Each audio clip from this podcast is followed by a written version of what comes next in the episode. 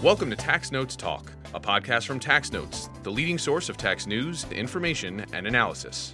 Welcome to the podcast. I'm David Stewart, editor in chief of Tax Notes Today International.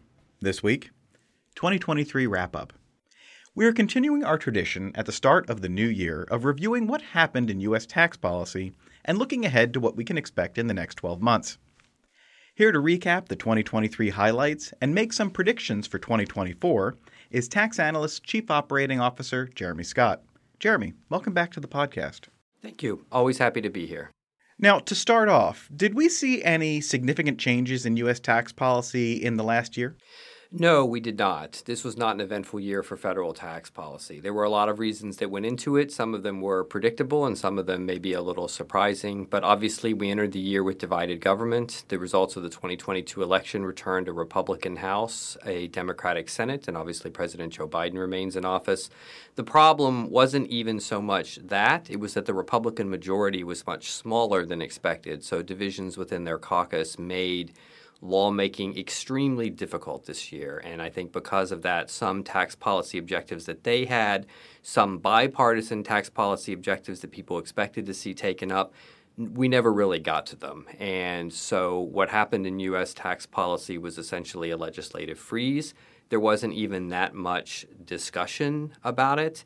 And basically, nothing of any significance happened. And we got sort of a early indicator of this, you could sort of see what kind of year it was going to be when the House failed to elect a speaker in a timely manner back in January. McCarthy took not a record number of ballots, but quite a number of ballots to even be elected speaker. He made a number of concessions to sort of one element of his caucus, an element that did not intend to be cooperative regardless of his concessions. And once he made those concessions, it kind of limited what he could do in the House. And so as the year progressed, it became more and more difficult for the House to take up business. And what they ended up doing was they held a lot of hearings on sort of conservative priorities, sort of pro Trump Republican priorities, but they did not get around to substantive lawmaking. And when the time came to pass bills that people thought might be vehicles for tax legislation, the House simply couldn't deal with it. And when McCarthy cut a bipartisan deal to pass a temporary funding measure, he lost his job. The concessions that he made at the beginning of the year to become Speaker meant that one member could essentially raise a vote of no confidence against him. It's actually called a motion to vacate in the United States. And Representative Gaetz did that. McCarthy could not hold his job. Republicans took a long time to elect a successor.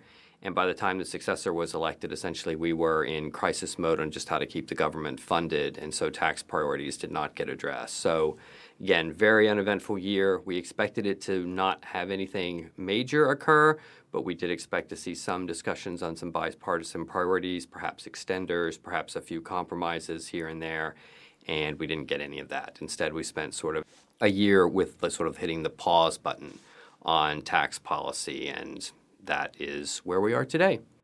Now, you mentioned the changeover to House Speaker Mike Johnson.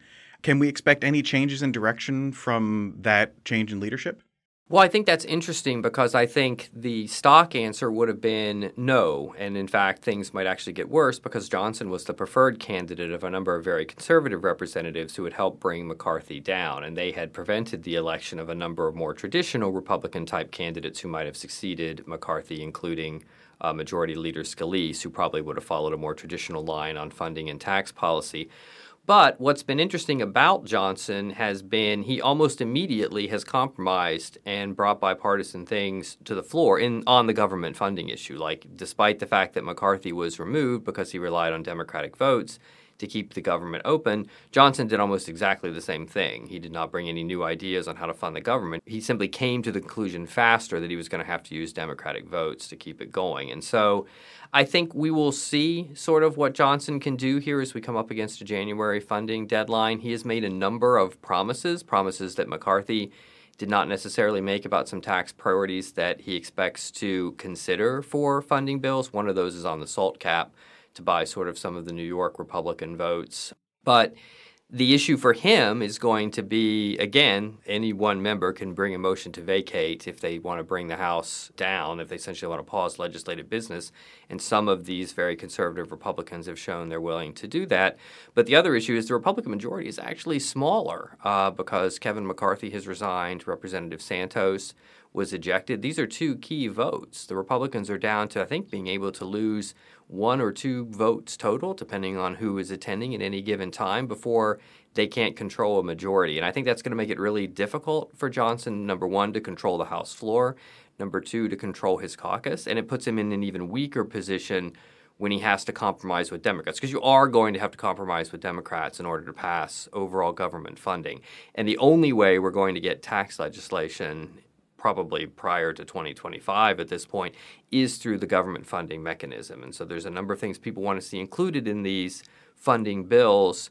Those are going to have to have Democratic support, and they're going to have to pass a very divided House, the Senate, and be signed by the president. And so it's not entirely clear how that's going to happen. But I do think Johnson showed that he wasn't going to be quite the candidate everyone expected given where his background came from. So maybe there will be some surprises in early 2024, but a surprise would be funding government. Hmm. it's it's it's not going to be major tax reform, it's not going to be a massive change in direction. It's not even going to be what some people expected to see dealing with some of these TCJA provisions that expire in the near future. Some people thought this two year window in the second half of Biden's term with a divided Congress, you might see some compromise on this. You might see some of these things extended, not extended. Yeah, we're not, we're not going to get to that probably in an election year with the current House of Representatives.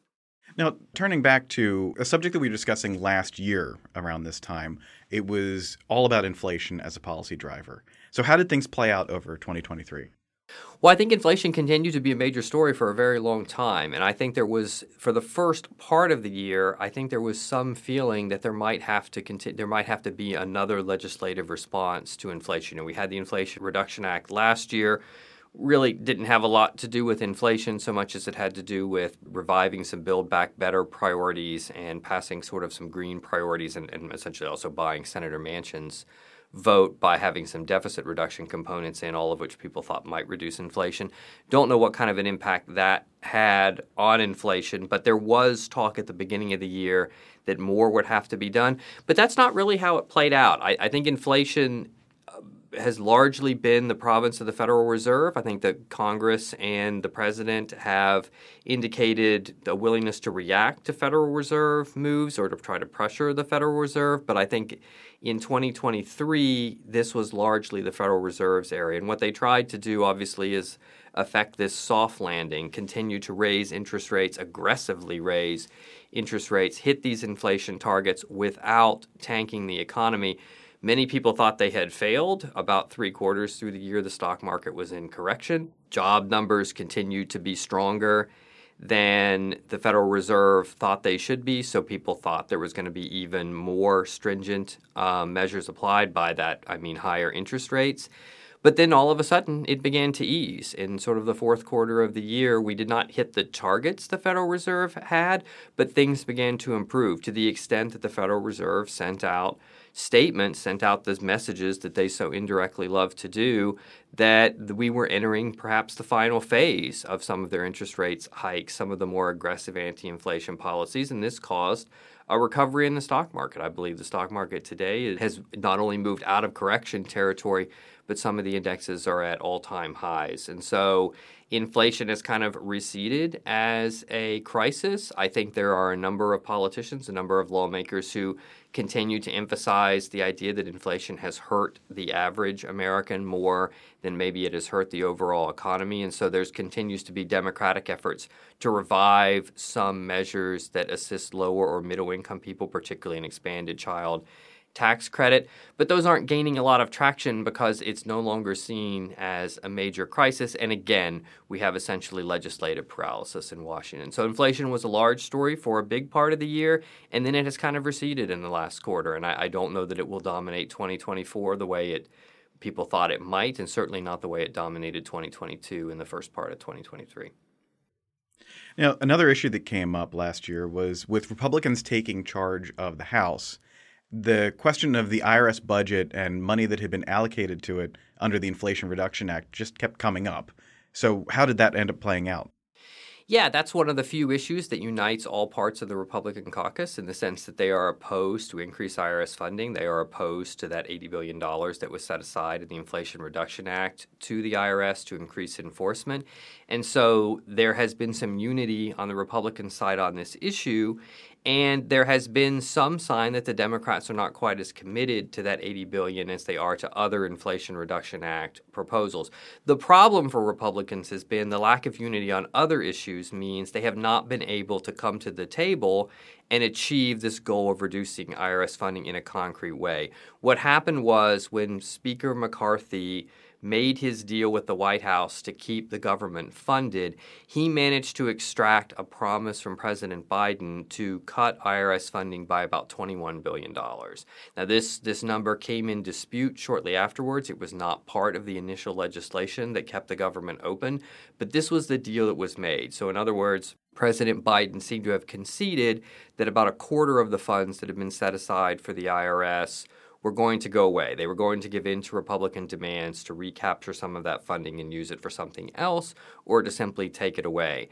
With McCarthy's exit, partly around the fact that some of these very conservative Republicans were opposed to the idea of dealing with Democrats at all on this issue, it is not clear where this stands. And so the IRS still technically has the budget that it had under the Inflation Reduction Act, but Republicans have become much more aggressive in their language as to what they expect in a deal to keep the government open.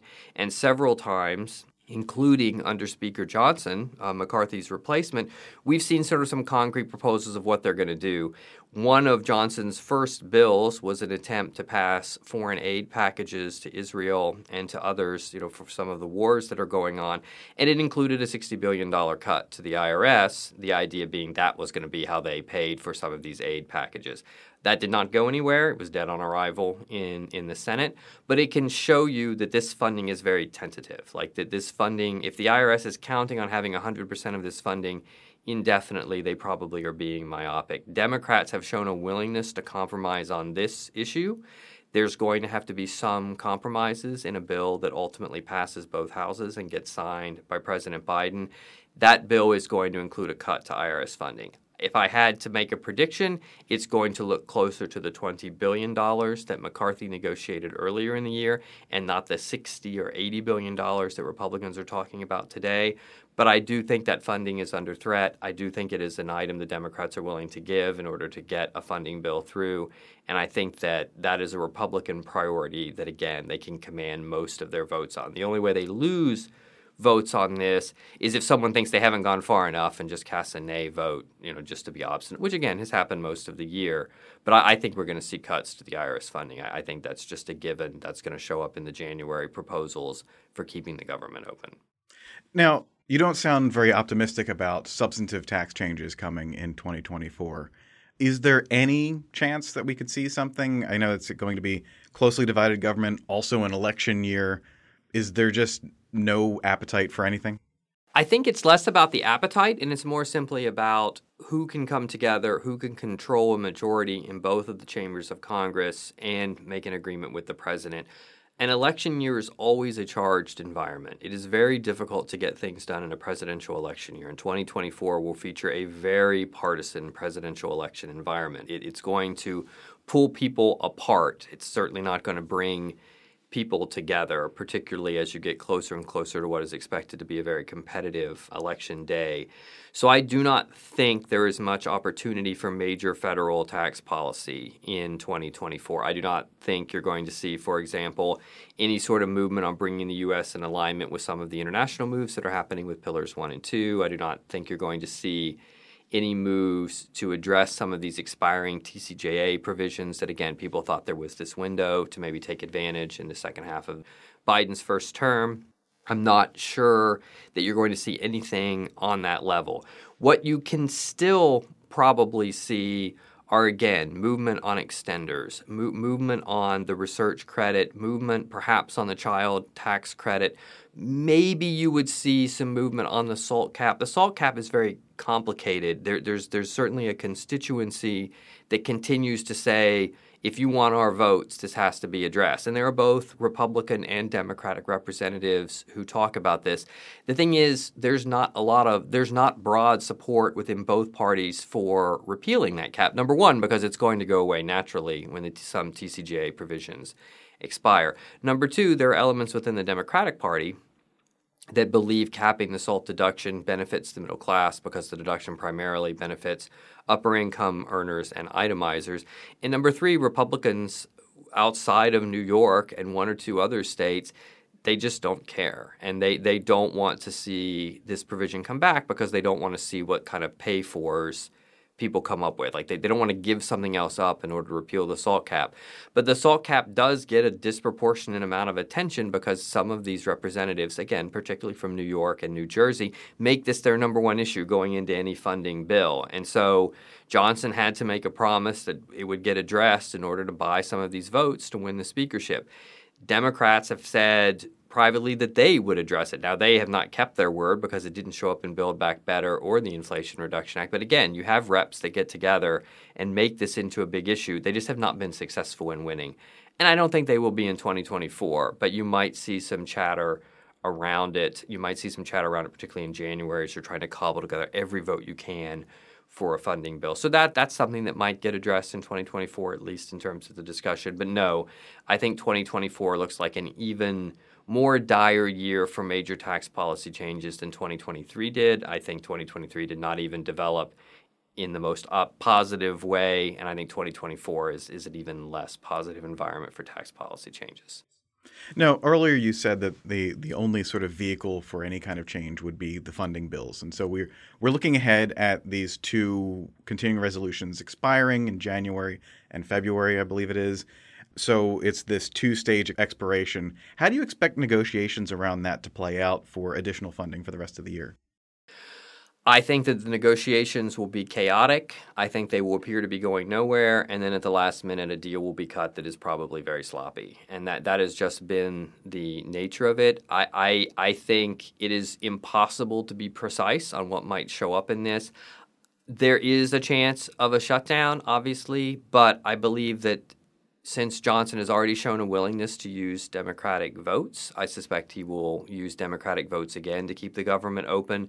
But I, I don't think it's going to be an environment where for several weeks you're progressing towards a solution. And as you progress towards a solution, the bills get more fleshed out and you see an opportunity to do more with them. I think it's going to seem as though nothing is happening. I think it's going to, you're going to see groups that simply pledge to vote no on anything. These are going to be particularly within the Republican caucus. I think you're going to see Johnson up until the last minute pretend that he is only going to move a package that has that can pass with only Republican votes until he suddenly drops it and, and a package moves with Democratic votes. But I don't think that package is going to differ very much from simply being a continuing resolution. I mean, we've already seen how charged the environment was around defense spending, which usually passes with a large majority of both parties.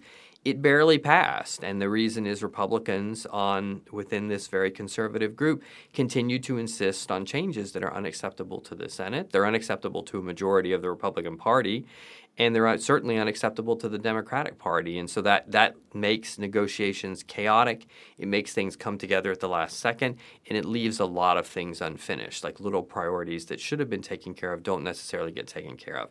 I think that's going to be what happens in January and February. I would not be surprised to see more short-term resolutions get passed. I know that there are Republicans that are 100% opposed to that, but again, Johnson has used Democratic votes to accomplish that, and I think it's it's somewhat strange to think of a more conservative speaker being more willing to work with Democrats, but again, coming in somewhat fresh, he he did it almost immediately. McCarthy dithered on it for a lot of the year, and then Johnson immediately was willing to put packages up that would require some Democratic votes to pass. And again, like with the defense bill, with continuing resolutions, I think that's what we're going to see.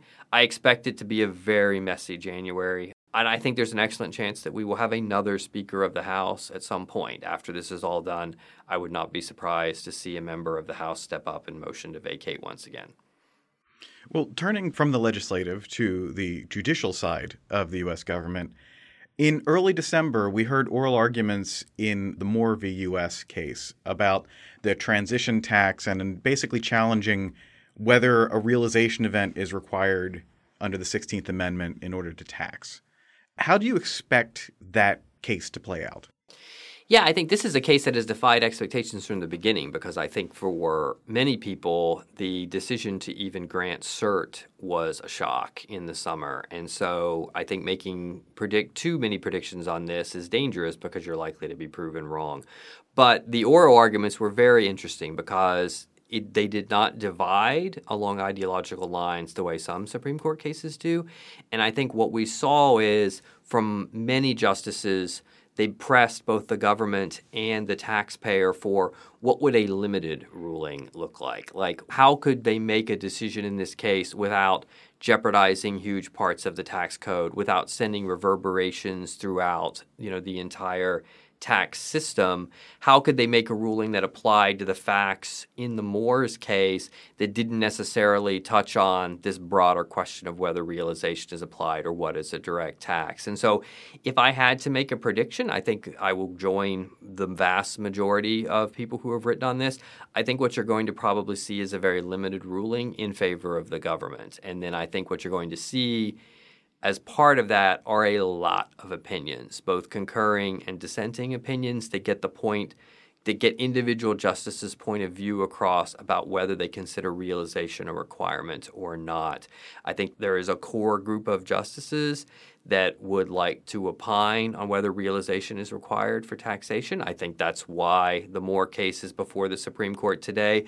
But I think the facts in the Moore case, I think the overall tenor of the oral arguments. I think, particularly when you listen to Justice Kavanaugh and Chief Justice Roberts talk about the issue, I think all of this points to how can we make a ruling here that probably favors the government. Maybe it'll be a limited ruling in favor of the taxpayer. The Moore's facts are pretty bad to win the case outright if you're not going to address the major policy question that's a thing. But how do you make a ruling for the government that number one does not open the door to the government expanding its use of non realization based taxes, primarily wealth taxes, um, which of course are very unpopular in certain segments of the political community?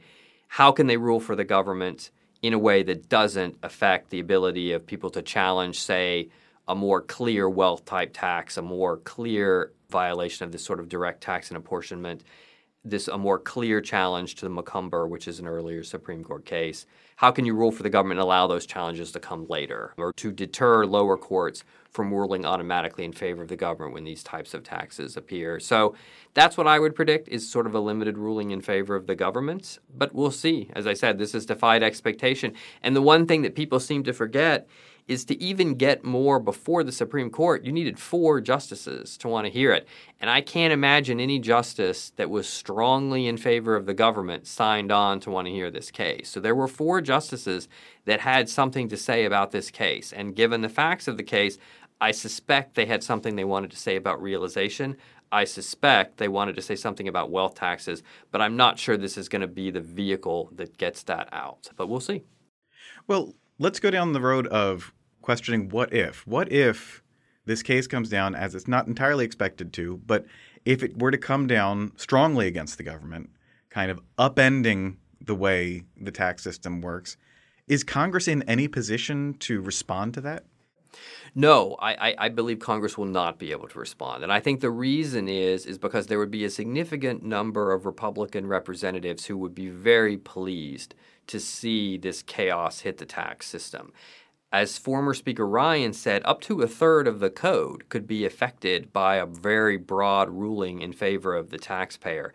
That jeopardizes a lot of government revenue. But there are Republicans that want to see that type of revenue jeopardized. There are many Republicans who are opposed to things like mark to market taxes.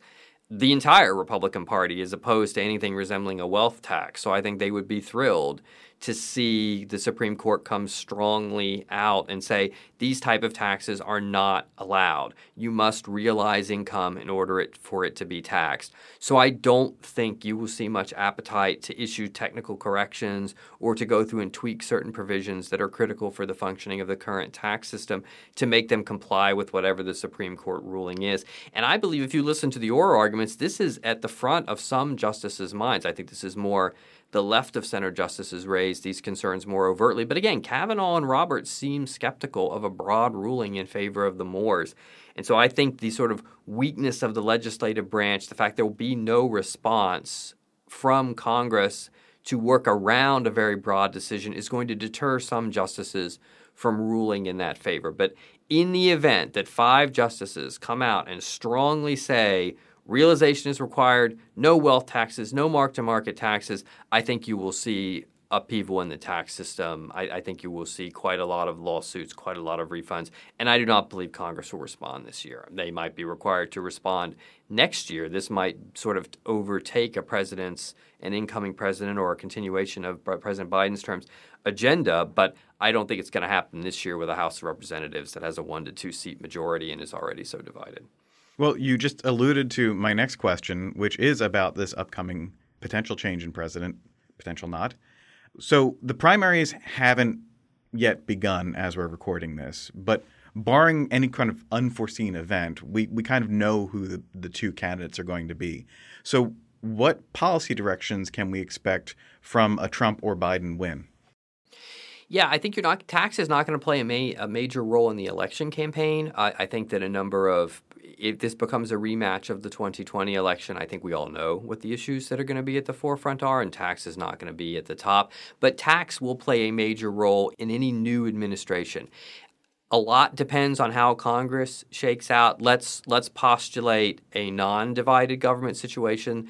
If if President Biden were to win re-election, if the Democrats were to hold their narrow majority in the Senate, which is shaky, and if or if they were to retake the House, which is perhaps more likely, you will see tax be at the center of what Biden wants to accomplish. President Biden is very much a traditional type politician in the sense that he knows that to accomplish many of the things he wants to accomplish, we do that through the tax code. We've seen him attempt to affect many of his agenda items using the tax system. That was the whole point of Build Back Better.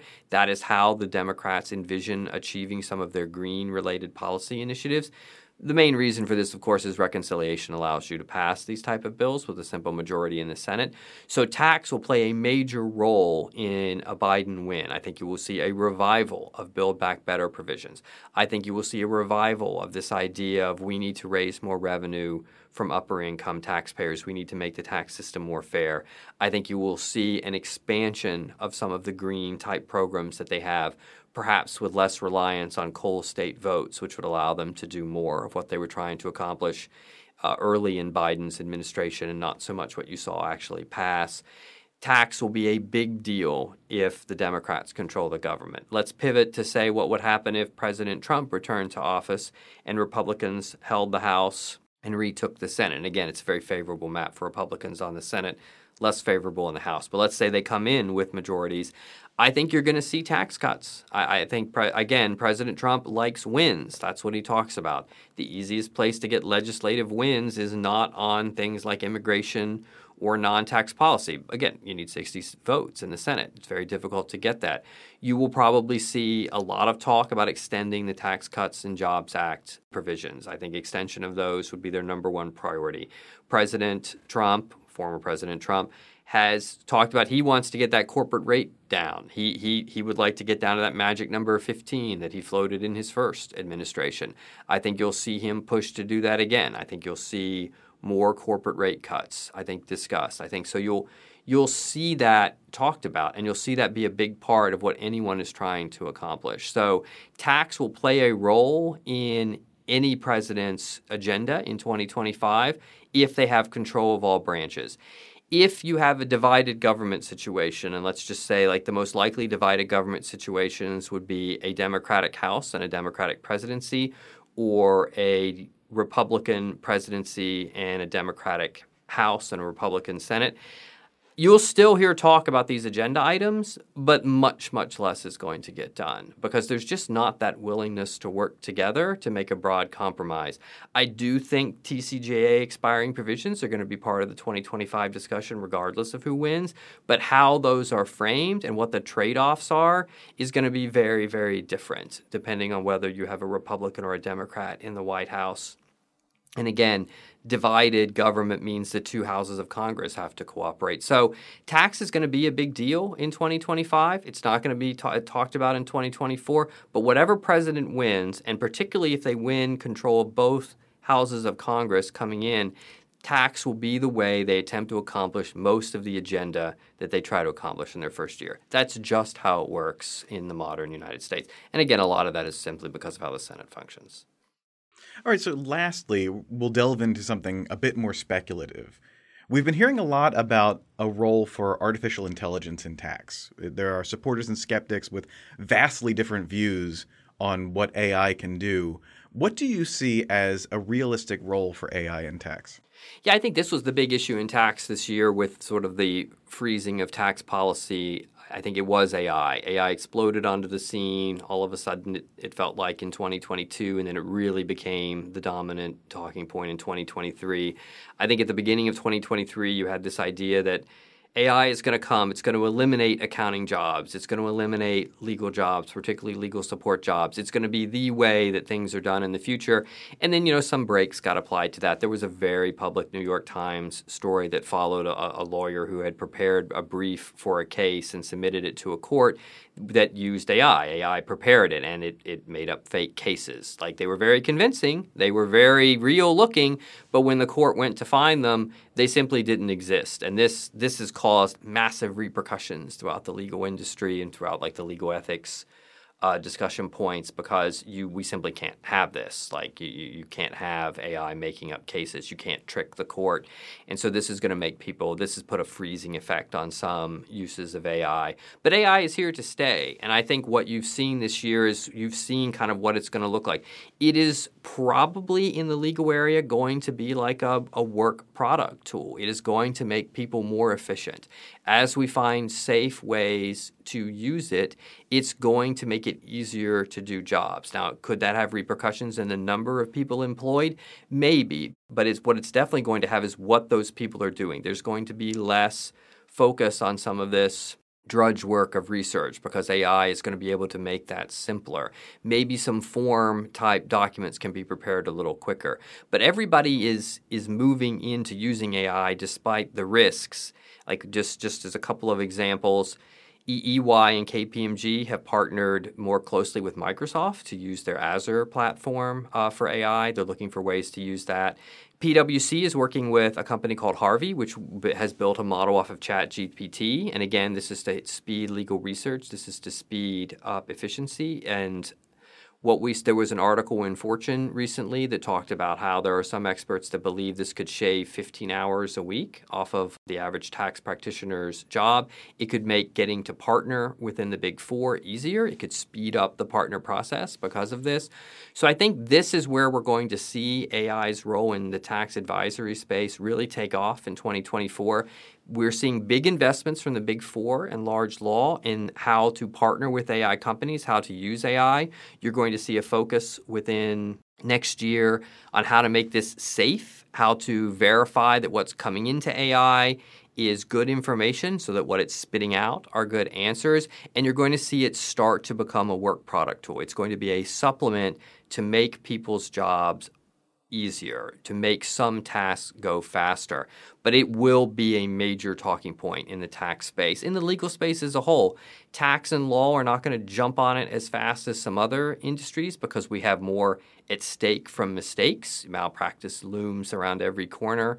Clients are not particularly you, you can tolerate errors in a AI generated story about sports scores more than you can tolerate AI errors in a court brief or AI errors in something you send to clients that they have to rely on.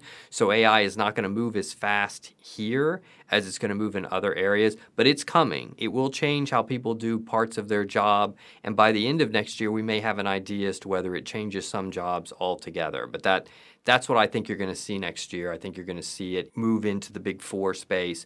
You're going to see some of these vehicles be tailored for use in tax and law, and I think you're going to see an increasing use of it by most levels of the tax advisory world. Well, this is going to be fascinating to watch play out. Jeremy, thank you so much for being here. It's always great having you. Thank you very much. I'm always happy to be here. And now, Instead of coming attractions, joining me now with an important reminder is Acquisitions and Engagement Editor in Chief, Paige Jones. Paige, what do you have for us? Thanks, Dave. Just a quick reminder to our listeners that the submissions period for the Tax Notes Student Writing Competition is open. This annual award recognizes superior student writing on unsettled questions in tax law or policy. Eligible students must be enrolled in an accredited undergraduate or graduate program during the academic year. Submissions are due by June 30th. Visit taxnotes.com/students for more details. That's it for this week. You can follow me online at TaxStew, that's S T E W, and be sure to follow at TaxNotes for all things tax. If you have any comments, questions, or suggestions for a future episode, you can email us at podcast at taxanalyst.org. And as always, if you like what we're doing here, please leave a rating or review wherever you download this podcast. We'll be back next week with another episode of Tax Notes Talk. Tax Notes Talk is a production of Tax Notes. You can learn more about us by visiting www.taxnotes.com/podcast. When major media wants the straight story, they turn to Tax Notes. Thank you for listening, and join us again for another edition of Tax Notes Talk. Tax Analyst Inc. does not provide tax advice or tax preparation services. Nothing in the podcast constitutes legal, accounting, or tax advice. A full disclaimer is included in the transcript.